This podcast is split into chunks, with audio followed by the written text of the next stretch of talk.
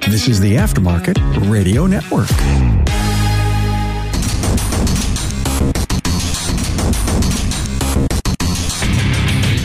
Welcome, everyone, to yet another episode of Diagnosing the Aftermarket A to Z. I'm Matt Fanslow, and today we're welcoming back Margaret Light. She is a therapist, marriage and family therapist, and it's pretty fitting considering the last few episodes that have been coming out to bring her back on. And I think there's a very important question to just start right out with. But before I do that, I would like to take a second here to thank our sponsor, Napa Auto Care. How does Napa support your auto care center through national marketing? Napa will build upon the already successful Know How for All campaign and promote auto care offerings and services to our Do It For Me customer with support through sales driver promotions, optimize targeted media in local markets and proven channels, give your repair facility an online presence on the Napa Online, generating millions of views per month. If you are interested in partnering with Napa Auto Care and capitalizing on the Napa Know How for All All National Marketing campaign, contact your servicing Napa Auto Care part store. All right. So, welcome back, Margaret. Thank you so much for coming back on. Thanks for having me. I've had a few episodes uh, kind of lining up, probably starting way back. I think it was episode 25 with Brandon Steckler, where he and I talk about our very different divorce experiences. And then I think it was episode 49. Uh, you and I did the one on uh, technician suicide. And then just recently, episode 56 with Brian Pollock and Paul Danner, Brian talked about uh, a kind of a real hurdle him and his wife overcame together uh, involving forgiveness. And they all seem to kind of correlate with an, a kind of a seed that you planted in our episode concerning uh, suicide. And one of the big contributors of that being a higher, higher than normal divorce rate. You know, Brandon and I are talking about our uh, divorces. Brian uh, talking about what could have really ended up being a divorce and a kind of a common thread, at least between Brian and myself, and then a lot of other people I know that have been divorced. And it would be super easy to sit here and just say it seems to be men. It's a male dominated profession right now. So it is overwhelmingly men. But one of the common threads seems to be I was blindsided. I didn't see it coming. So if I go back to my situation, the day of, I I did not sense any issues. It may be TMI, but we were intimate. And then she just didn't come home that day. Uh, I don't know about Brian's specific, uh, like that specific, nor is it that important, but similar situation where, you know, he thinks everything's just fine and dandy, comes home one night, she breaks the news to him and really didn't see it coming. So I guess I want answers. That's why you're here. I want answers. right. There is, I, I actually think there is some truth to that, right? So when we look at the stats around who in relationships actually initiates a divorce, there's some truth to this idea of it, it's primarily women doing that. So when we look at kind of divorce rates, everybody's sort of familiar with this idea of 50% of marriages end in divorce. But we need to break that down a little further to actually understand what that means. So specifically 41% of first marriages end in divorce. 60% of second marriages end in divorce and 73% of third marriages end in divorce. So they're not learning from their mistakes. Correct. Yes, that is the theme there. With that being said, up to 70% of divorces are initiated by the wife. And when in a couple, the wife is college educated, that number jumps to up to 90% of divorces are initiated by the wife. So there is something happening there, right? Um, and then even when we look at who regrets a divorce after it happens, roughly the estimates are 39% of men regret a divorce compared to only 27% of women. I would have thought that number would have been higher across the board.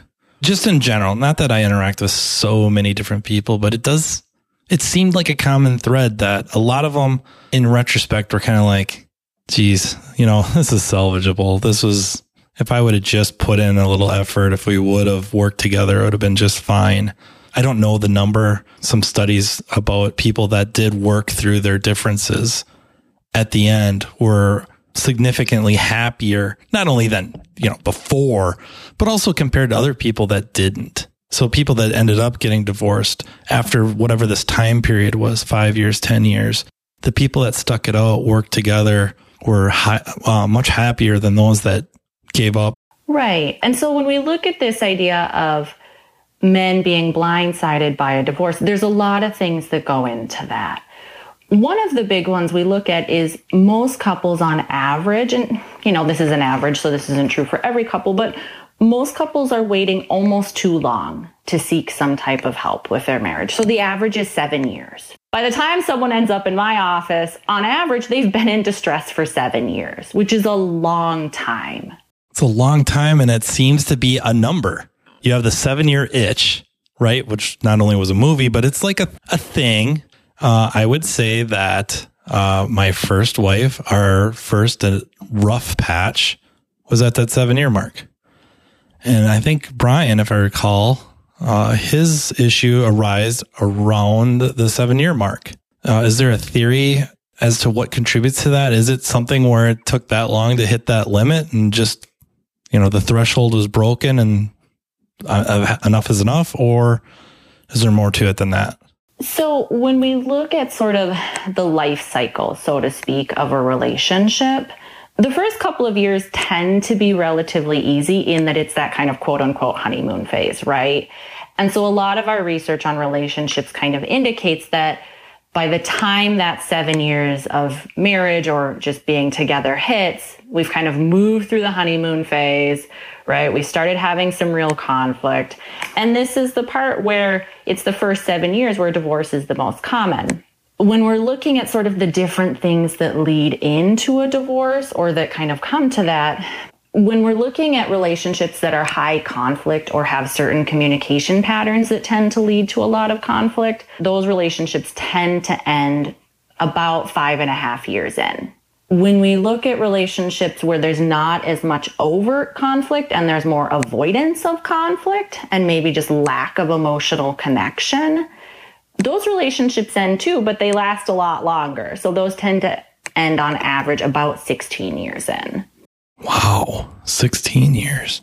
Right, which is a long time to just, again, be disconnected from a spouse. And yet, it tends to be easier, apparently, for people to tolerate disconnection than kind of this overt conflict thing that happens. The other piece I'm sort of thinking about with this idea of men being blindsided by divorce and sort of this question about how divorce kind of feeds into suicide. When we look at divorced men, they tend to have higher rates of drug and alcohol use. They tend to engage in more risk taking behaviors and have an increased risk of mental health concerns, right? So all of that feeds into this suicide concern. Divorced men are two and a half roughly times more likely than married men to commit suicide and actually eight times more likely to commit suicide than divorced women. So, when we look at reasons for that, this gets into kind of couple dynamics about how does emotional support happen in a relationship. So, when we're looking at when they do surveys of men and women and who would you tell if you were feeling depressed, roughly 71% of men say, Well, I would tell my wife. And that is the person they would tell. So then if the wife is gone, they tell no one. And when we compare it to women, only 39% of women say, well, the person I'd go to if I was depressed is my husband. So there's a little bit of a thought of women tend to serve as the primary social support for their spouse more than the other way around, right? So when we do surveys of this, 66% of men name their wives as their primary social support, 21% name friends, and 10% say, well, I have no one at all. I mean, I guess I hope these questions don't steer anything, but I'm kind of torn about the reasons for that. The why specifically why women wouldn't go to their spouse or their significant other with these feelings. And I, cause often we hear we don't listen. We're problem solvers, especially in this profession. You come to me with a problem. I listen enough to try to figure out the solution. And that may not be what they want. And so they're just kind of like, he's not going to listen to me. So why waste my time? And then how much of that is just basic social programming or, you know, as a woman, that's just not something you would do through, you know, I have a doubt about it being um, instinctual, but just over time, growing up in an environment, you're kind of programmed that that is not where you go with these problems. You go to presumably friends or coworkers. I, I don't know. No, I think it's a really good question because it gets into what are the reasons people give for getting a divorce, right? So if divorce is this thing that women tend to initiate, there's this question of so what are women saying is the reason they're they're ha- they're requesting a divorce.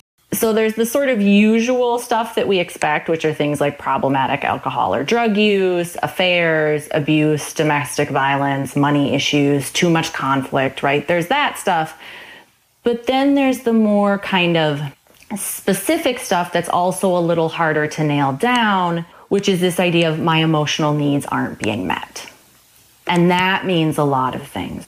So, in surveys of women who have initiated a, divorce, they talk about things of, well, my spouse is indifferent to my feelings or kind of cluelessness about how I feel.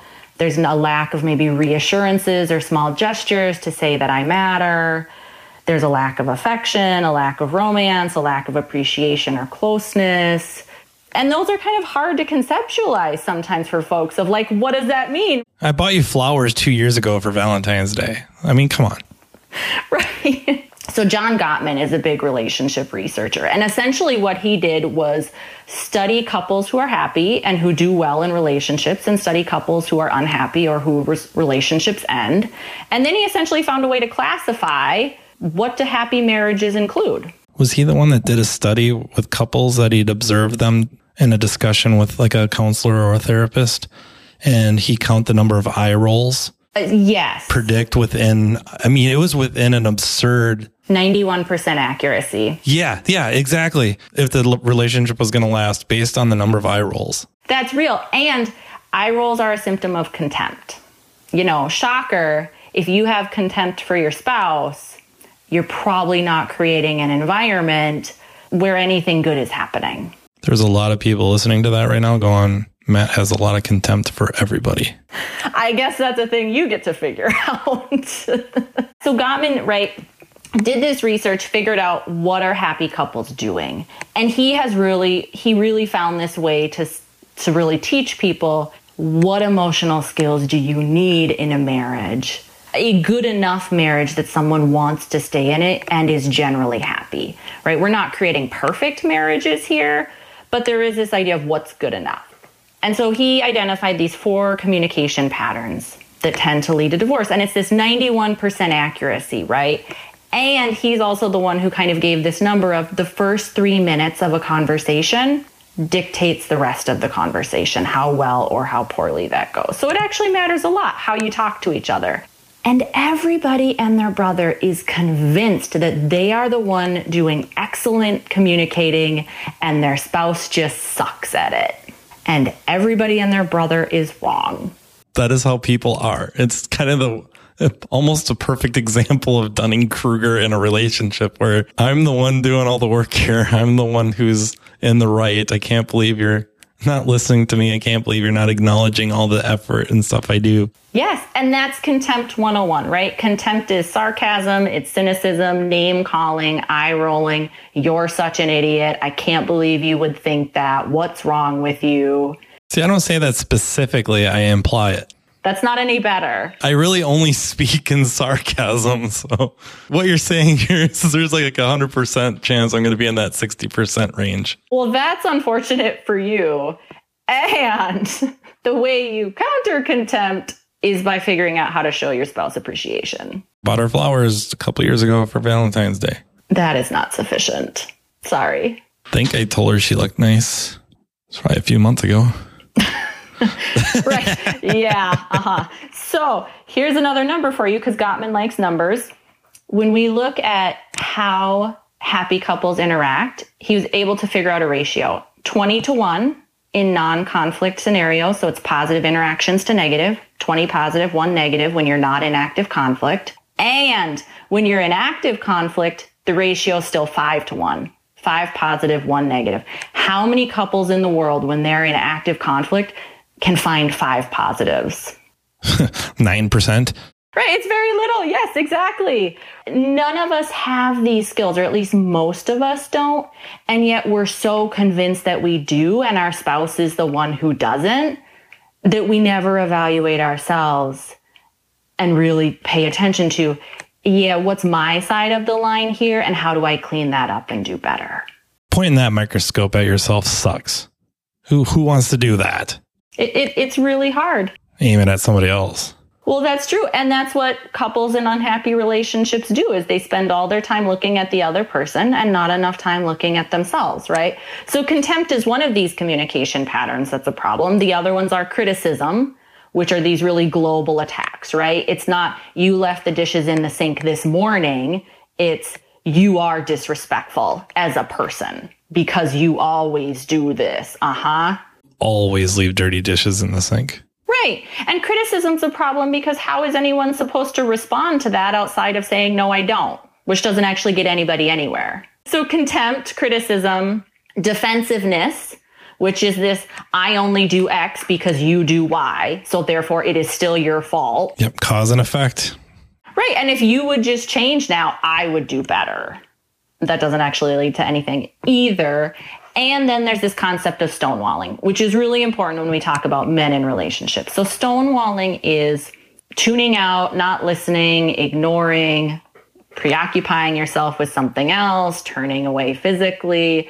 And then it's some type of hopelessness response. It doesn't matter what I think. You just do whatever you want to do. I don't even know why you're asking me.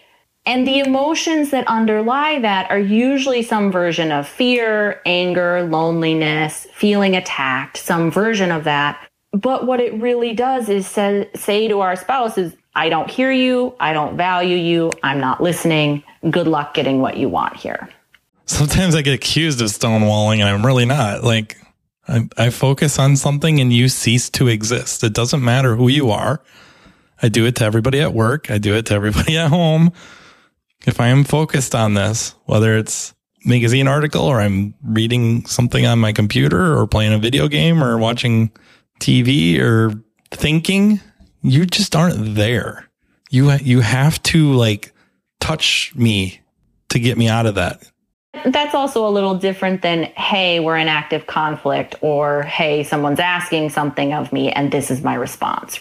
This applies to men because when Gottman's doing his research, when he observed couples, what he found is in 85% of couples, it was the male partner doing this. I sympathize because there's many times, and I wouldn't say in the, my current relationship, but pro- previously, where please tell me what you're thinking. Please tell me how you feel.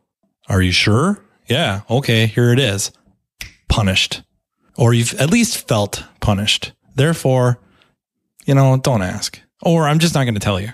It, it isn't worth it. Because last time, the last however many times I was punished, therefore going to withhold information. And it makes sense, right? Because if we feel attacked or punished, we don't share as much, but also then there's this lack of emotional connection. And I can't tell you how many times I hear some version of, I can't believe you think that way. It hurts my feelings that you feel that way. So what? We all get to think and feel differently it's not a personal attack if your spouse has different thoughts or feelings than you. It's a question of how are we going to talk about it and what are we going to do about it? I would have to be very honest and say I'm quite guilty of not flat out saying anything, but giving looks or responses of, I cannot believe you actually think that way. I cannot believe that you believe that's true. Just almost a shocked look, disgusted look of, you really think that way? Really? And right, with any of these communication things, we all do them sometimes. The issue isn't do they exist? Because they all exist for all of us. Sometimes the question is what is the prevalence with which they are in our relationships? If it's sporadic, it's easy to kind of overlook it, right? If it's all the time or every day or in every conflict, that's a lot bigger problem. And so you know, every therapist in the world has different terminology for this, but Gottman calls it either positive sentiment override or negative sentiment override. And that gets into this question of divorces too, right? Is it, do I generally feel positive about my spouse and my relationship? Or do I generally feel negative? The point at which you generally feel negative about your partner, you're in a lot of trouble because I don't know how to have a relationship with someone if you fundamentally don't like them or can't appreciate them or think the vast majority of what they do is stupid or wrong or XYZ, whatever. And I, I think this is part of this blindsided thing too of you have two different people in a relationship with two different sets of thoughts and feelings and needs, right? It is possible for one person in that relationship to feel good about the relationship and think everything's okay or good enough. And it is possible for the other person to be downright miserable. And that's when we get into this question of attunement. Do you know your spouse? Do you know how they feel about you? Do you know how they feel about the relationship? And do they know if you think if if they think you are resp- responsive to their concerns? Napa Auto Care was top rated in a national survey by consumers of car repair in the chains and independent repair shops category. Ratings were based on courtesy, timeliness, quality, price of repair, and percent of times the problem was fixed on the first visit. Napa Auto Care is the only banner program to make these ratings. Consumers are familiar with the Napa Auto Care brand, and you can benefit. Napa Auto Care has the largest network of independent professional shops in North America with over 17,000 locations. Your independent repair facility can join this network and be supported through Napa's national marketing with the already successful Know How for All campaign, which promotes auto care center specific offerings. You get support to promote your local repair facility with targeted media in local markets and in proven channels.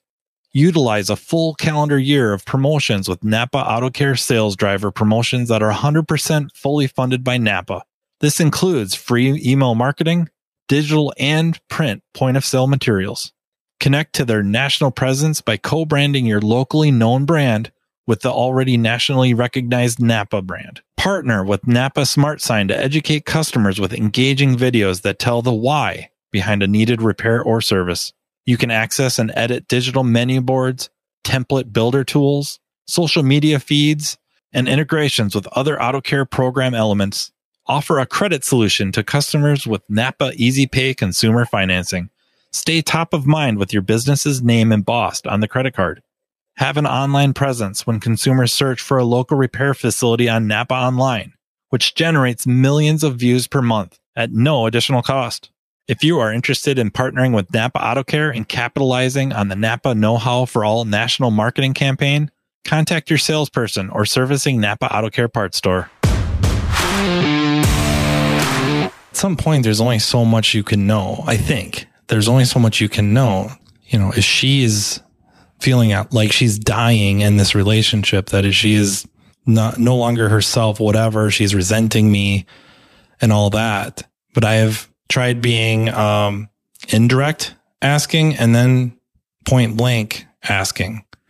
And I don't know why I would ask. Just let's just say like there's a couple things maybe I pick up on. Not thinking she's thinking the end of the relationship, but that she's unhappy or down about something and maybe not even thinking it has a thing to do with me. And if she doesn't say anything, it's hard to feel like you can step back and try to assess your contribution to anything because you may not even know you're involved. Can you give yourself an honest, no BS assessment of what's going on with or without their contribution and determine like, hey, you know what? I am kind of dogging it in this relationship. Like, you know, when I think about these things, especially hopefully after listening to this conversation, to be able to go, wow, you know, I got to step it up, but also maybe signs that I need to start looking at myself here or better questions to get them to open up and just, you know, try to head this off before it's too late. Like when they leave, it's not like they've left that day. They've been gone for months or years. So it's not like, you know, there's some feeling of detachment. They they went through that a long time ago. You just didn't know it. Right. Well, I think it's a really good question because this gets into this idea of relationship skills of yes, there is a broad conversation couples can have about how are we both feeling in general about this relationship and how are we doing. But then there's also these everyday events and conversations. Okay, we had a fight. Do we go back and talk about it? Do we find a way to resolve it? If there's some sort of perpetual problem, right? Some sort of fundamental discrepancy between personality or value or need? Do we sit down? Do we talk about it? Do we come to a place where we're both saying, yes, okay, yes, I'm not getting everything I want, but I'm willing to live with this? Or do we fight about it, scream at each other some, and never talk about it again until the next time we fight about it and scream some more? this was one of the best things about Gottman's research is he kind of discovered even if couples get loud in conflict, that isn't the end of the world. It's how are they managing that, right? Because you can be loud and still be communicating effectively, right? Maybe there's an added question there of do we talk about problems at all? Do we have conflict? Anytime a couple says to me, well, we just don't disagree on anything, I'm like, really? You married yourself? Yeah. What fun would that be? Well, what fun would that be? And I doubt it. There's that sort of relationship skills. There's also this idea of how do we start conversations with one another? Are we able to sit down and say, hey, this thing is bothering me. Can we talk about it? Or is somebody kind of flying off the handle? Or this is the fifth time this week you didn't take out the trash and now I'm losing my mind. Well, it's better to address it earlier, like, hey, can you do this, please? versus waiting until there's a ton of resentment and anger and now we're not communicating about it effectively. Not only for the one that's, uh, we'll just say upset, uh, about we'll just say the trash. And it doesn't even matter which one. I don't I don't care what roles are you know people are playing in the relationship. You know, I'm sure they've asked nicely. They've probably asked nicely a couple of times. And now it's kind of like, all right, I've asked you a couple times. I'm going to flat out tell you to please take out the trash. And they still don't. Now the other person, when that other, the upset one is now confronting you, like, why? Why is it such a big deal? Why can't you? Why haven't you been? Blah, blah, blah. That you have to be able to accept it too. can't go on the defensive. You can't, well, you're, you know, let's get this over to here where I know you're wrong and I can justify all this. Like, let's steer this, you know, argument to where I have the advantage. You got to be able to take it too. You got to be able to step back and go like, Hey, you're right. I hate taking out the trash. You know, come to a solution like, well, okay, you're an adult. Take out the trash. you know, whatever it is, or you switch roles or switch jobs, whatever. But it just seems a lot of times we put each other in these no win situations that really you can't win. Like I'm trying to do the right thing. I'm trying to use my I feel statements. I'm trying to be nice. I've worked up to the point of where now I'm a little ticked off that I have to do this. And now I feel like I've been put in this position and now now it's turning into this big to do and I can't win. Both probably feel like I can't win. well, right. Yes. And right, this idea of being able to give an honest assessment of sort of your role in the relationship. It's the difference between saying, Well, I've been really busy and here's a million reasons why I haven't done this, which can be true, but may not be inherently useful in the moment, versus a, you know what, you're right. You've asked me three times. I haven't done it. I'm sorry. Let me go do it right now. That doesn't mean you can't go back and have the conversation later about, hey, you know what, this really didn't work for me, or on these weeks when XYZ is going on, I can't do this, because you totally can. But it's in the moment when someone's bringing you a complaint, how are you responding in that moment? Do they know you're taking them seriously? Are you being responsive? Are you tuning in? It's it's this idea of when you're upset, I drop everything and pay attention. I do all that. I just lead into it with eye rolling first. With a lot of contempt first. Yeah. Yes, good. I roll my eyes, then very focused on what you're saying. There's a lot of kind of soft relationship skills that play into this idea of emotional needs and do I feel connected to a partner? And I think this is kind of the other half of where couples get into trouble sometimes is we're all imperfect. When one of us makes a mistake or we're frustrated and now we have to make a repair, culturally, we are terrible at figuring out how to make a repair to someone who is either upset with us or has been hurt by us or has some type of negative, difficult, big emotion towards us, right? And on the flip, we're not necessarily the best about accepting those repair attempts either. If your spouse says, you know, I'm really sorry, and then you keep going and berating them about how you can't believe how dumb they are, not super helpful. And why would anyone apologize to you then if that's the response they get? Or earnest, heartfelt apology is not good enough. Now, what else is there? Like, you would have to accept the apology and then wait for the action, the follow up action down the road but no, no, sorry is not good enough. We're horrible, horrible about that. I think the media, like our entertainment media, there is not a ton of very good example set anymore. It's everything's got to be so dramatic. It just seems like, you know, it used to be the saying was uh, art imitated life. But I think because our art, mainly uh, entertainment, TV, movies, stuff like that, maybe, maybe to a degree music, but really uh, movies and television, life is starting to imitate art in the households. Yeah, I don't know. A, a, show that showed people working through some problems in a healthy fashion probably wouldn't wouldn't last a season, but the examples of people working stuff out, even if it's a little messy working it out, like not some perfect, you know, we had an argument and then 15 minutes later we sat down and held hands and discussed it and it was so much better afterwards. Even if it wasn't really that, it was the course of a few days or a week but ultimately, you got to where you needed to go. We don't see examples of that. Right, very much so. And one of the absolute worst things we can do for anybody we're in a relationship with is evoke a sense of hopelessness in them. I can't make it better. I can't help you. I can't live down this mistake. I can't fix it. That is a terrible place to sit in. And so this is, I think, where we get into this idea of personal accountability and responsibility of do you know your own needs? Can you tell your spouse what those are? And if you're upset with your spouse, can you tell them, hey, here's why I'm upset, and this is what I want now in order to feel better. I want to know that you're going to go think about it and come back to me with an idea for how we're going to prevent this from happening again. Or I want to know that you understand how upset I am. Like you have to give your spouse something, but that requires you to own what you want and not expect them to mind read and just know how to make you feel better. Yeah, it's not so much comical, but there's a lot of stuff we're talking about here that mimic running a shop, like as a, as an owner or a, a manager. If you can't give your employees a long term plan where they're feeling hopeless, like this job is going nowhere, they're out. It's kind of the same thing in the relationship where if it's, I feel like this relationship's going nowhere. That sense of hopelessness like i'm going to be stuck feeling this way or worse for the rest of my life. That's that's no bueno. Right. And so when we look at predictors of divorce from a research standpoint there's four big ones right? The problems are viewed as severe the couple is leading parallel lives and there's not a ton of connection anymore you aren't doing things together one or both people feel lonely and talking seems useless and or you try to solve problems by yourself.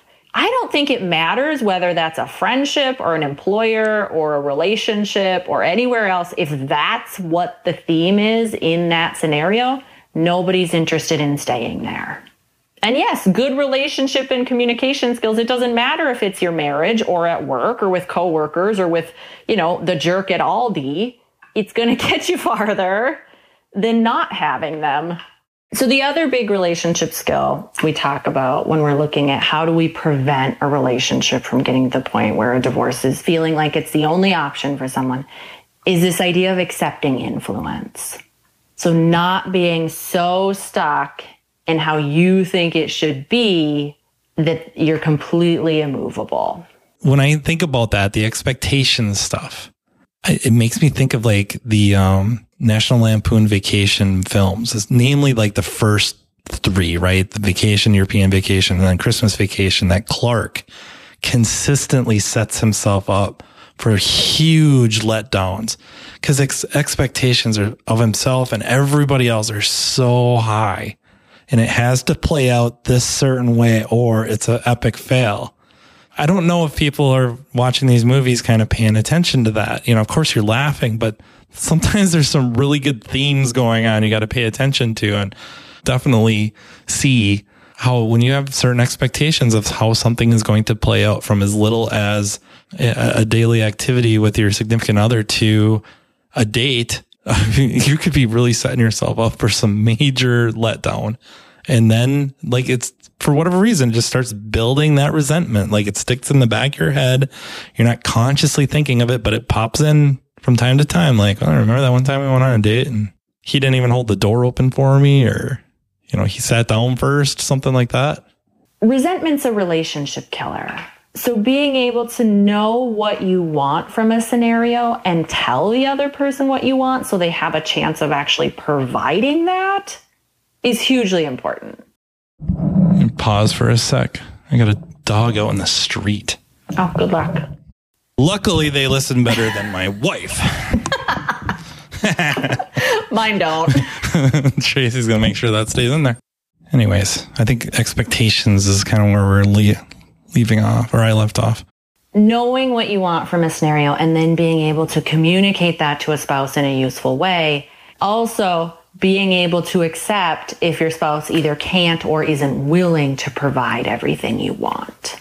Right? So that's the other big thing that we see a lot of in long-term relationships is this question of any long-term relationship we're in is going to meet certain needs and not meet others.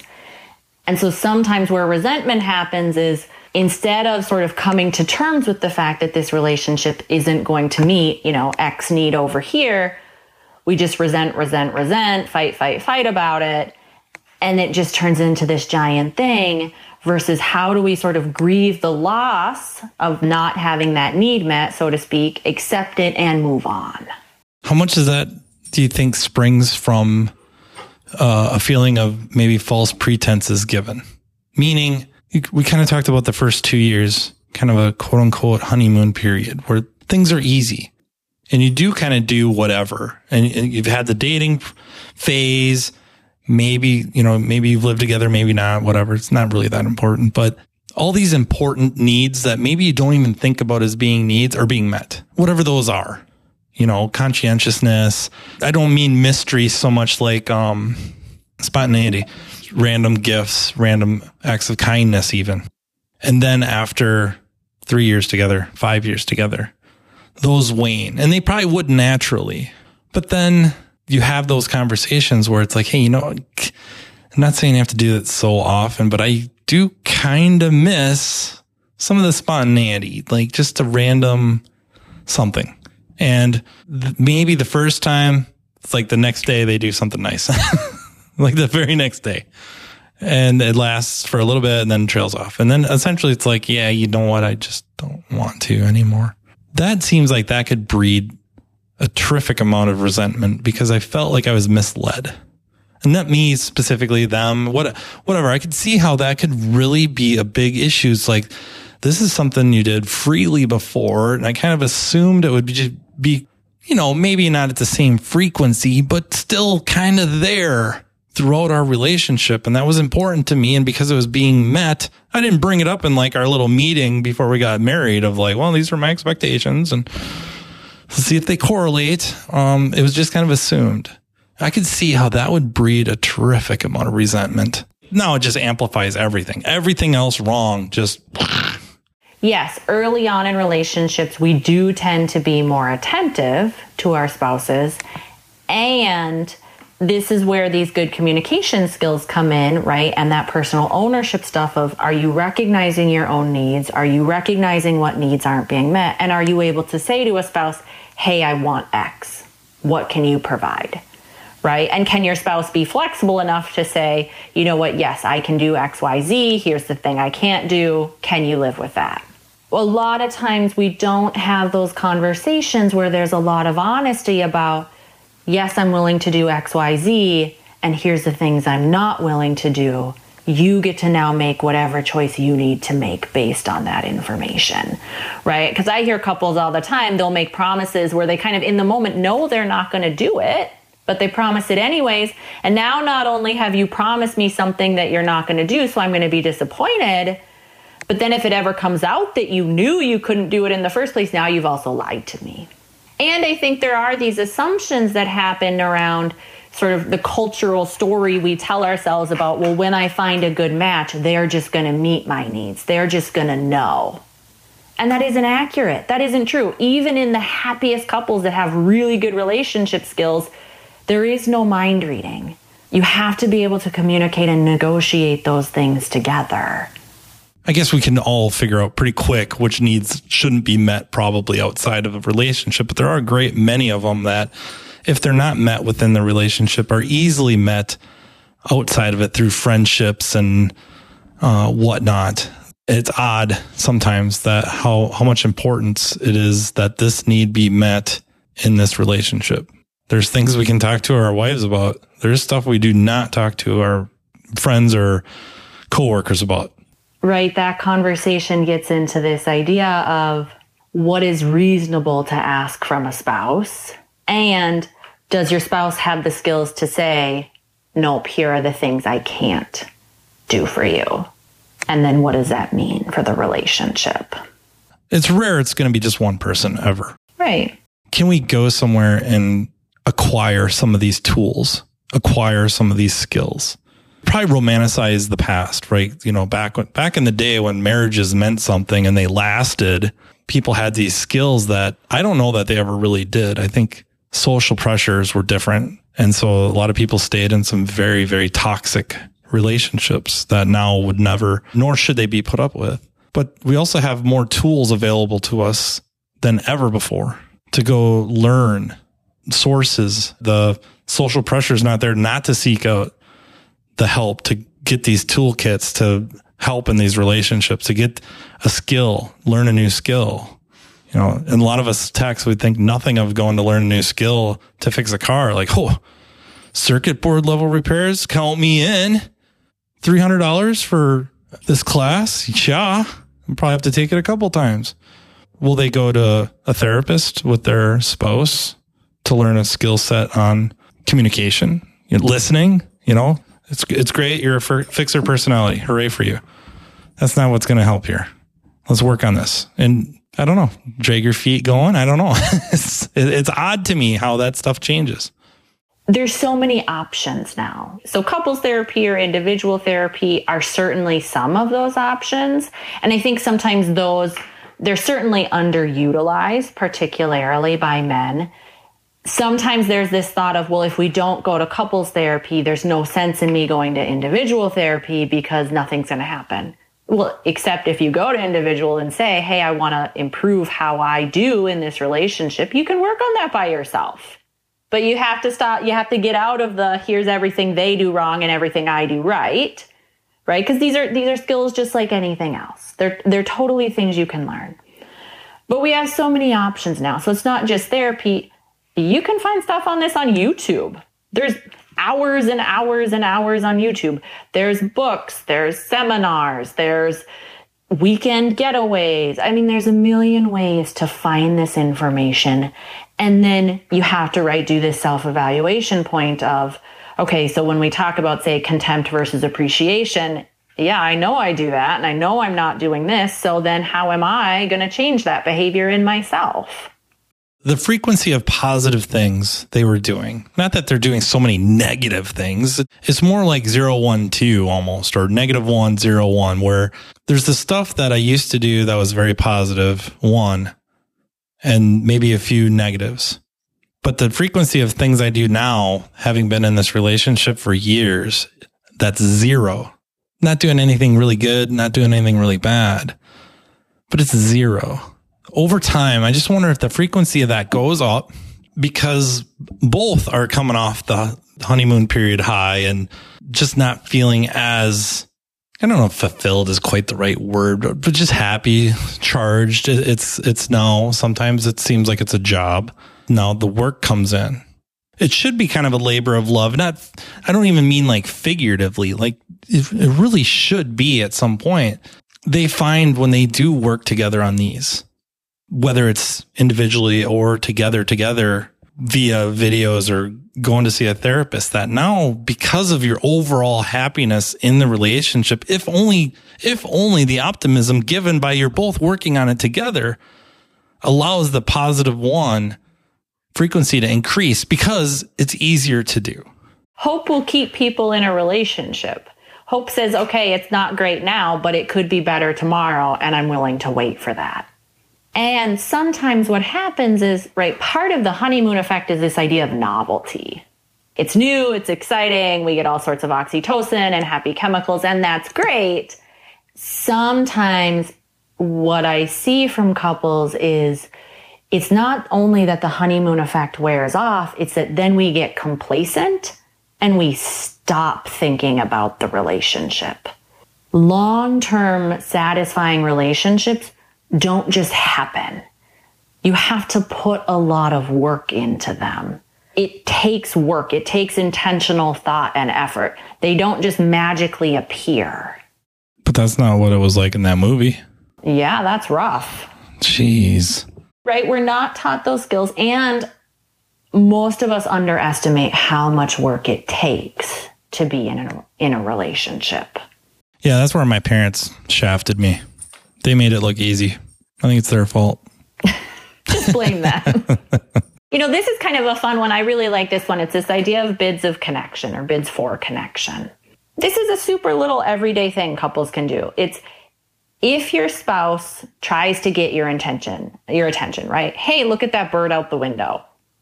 Do you blank them out and don't respond at all? Or do you get up and go look? I would ask for details first. No, I'm just kidding. I would but say I get up engagement. That still counts. Yeah, I get up and look. I mean, I want to see what's what's so amazing, so that I can look out the window, look at her, roll my eyes, and then go sit down. Right. Good. That's that's the play here. Yeah, I don't know about that, but these bids for connection. When we look at long-term marriages where there's a lot of kind of marital satisfaction, it's not that couples have to be perfect at it. They're not. The research indicates really what they're doing is they're responding to it about 80% of the time. You don't even have to get an A. That should be easy then. It should be, but we right, we get wrapped up in our phone and how many times does your does your spouse say, "Hey, hey, hey," before they give up? And then that's the hopelessness moment. Well, now I'm not trying to connect with you anymore because you're not even looking at me. I've said your name four times. Mm okay, I'm out. If it's possible, is there something that something reasonable that you could think of that all of us could just either do or think, you know, after after this episode ends, like with our relationships, with our significant others? Is there is there a an idea or an act or a something to think about to to try to do that because I think it does come down to that kind of that honest no BS assessment of what's going on. Not that everyone's relationships on the rocks, but I think there's a lot of us thinking, I'm not that guy. I'm not that person. My relationship is so much better than theirs. And you don't know. On the flip side, I'm going through hell right now. Uh, you know, split up is imminent and it may not be, and it may not have to be. Is there something to do, something to think about to be able to step back and look and give yourself a chance to either prevent a split up or just immediately improve the relationship? There's two things I think about when I'm thinking about how do we do honest assessments of ourselves in a relationship. One is we have to pull ourselves out of the relationship kind of metaphorically, divorce ourselves from it a little bit. And so sometimes what I tell folks is so imagine the most recent fight you had with your spouse or negative interaction, whatever it is. If you kind of remove yourself from that scenario and were to put someone else in your place and it was like you were watching a movie where you didn't know that person's intentions, how would you feel towards that person who's playing you? Would you like what you're seeing? Could you stand by those actions or are there some edits that need to happen there? That's really good advice. That one's really good. That gets people. So do that because that's a good, honest evaluation. It pulls you out of it where you don't know your intent or your feelings, right? The other one is as ridiculous as you might think your spouse is when they are at their worst and they are just throwing everything they can at you, and you think everything they're saying is nonsense, what are the parts of what they're saying that are true?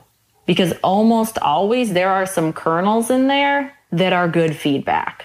There might be a lot of crappy feedback, but there are some kernels of truth in there that if you look at those, it's going to give you a lot of information about how you're presenting in this relationship and what edits could you make.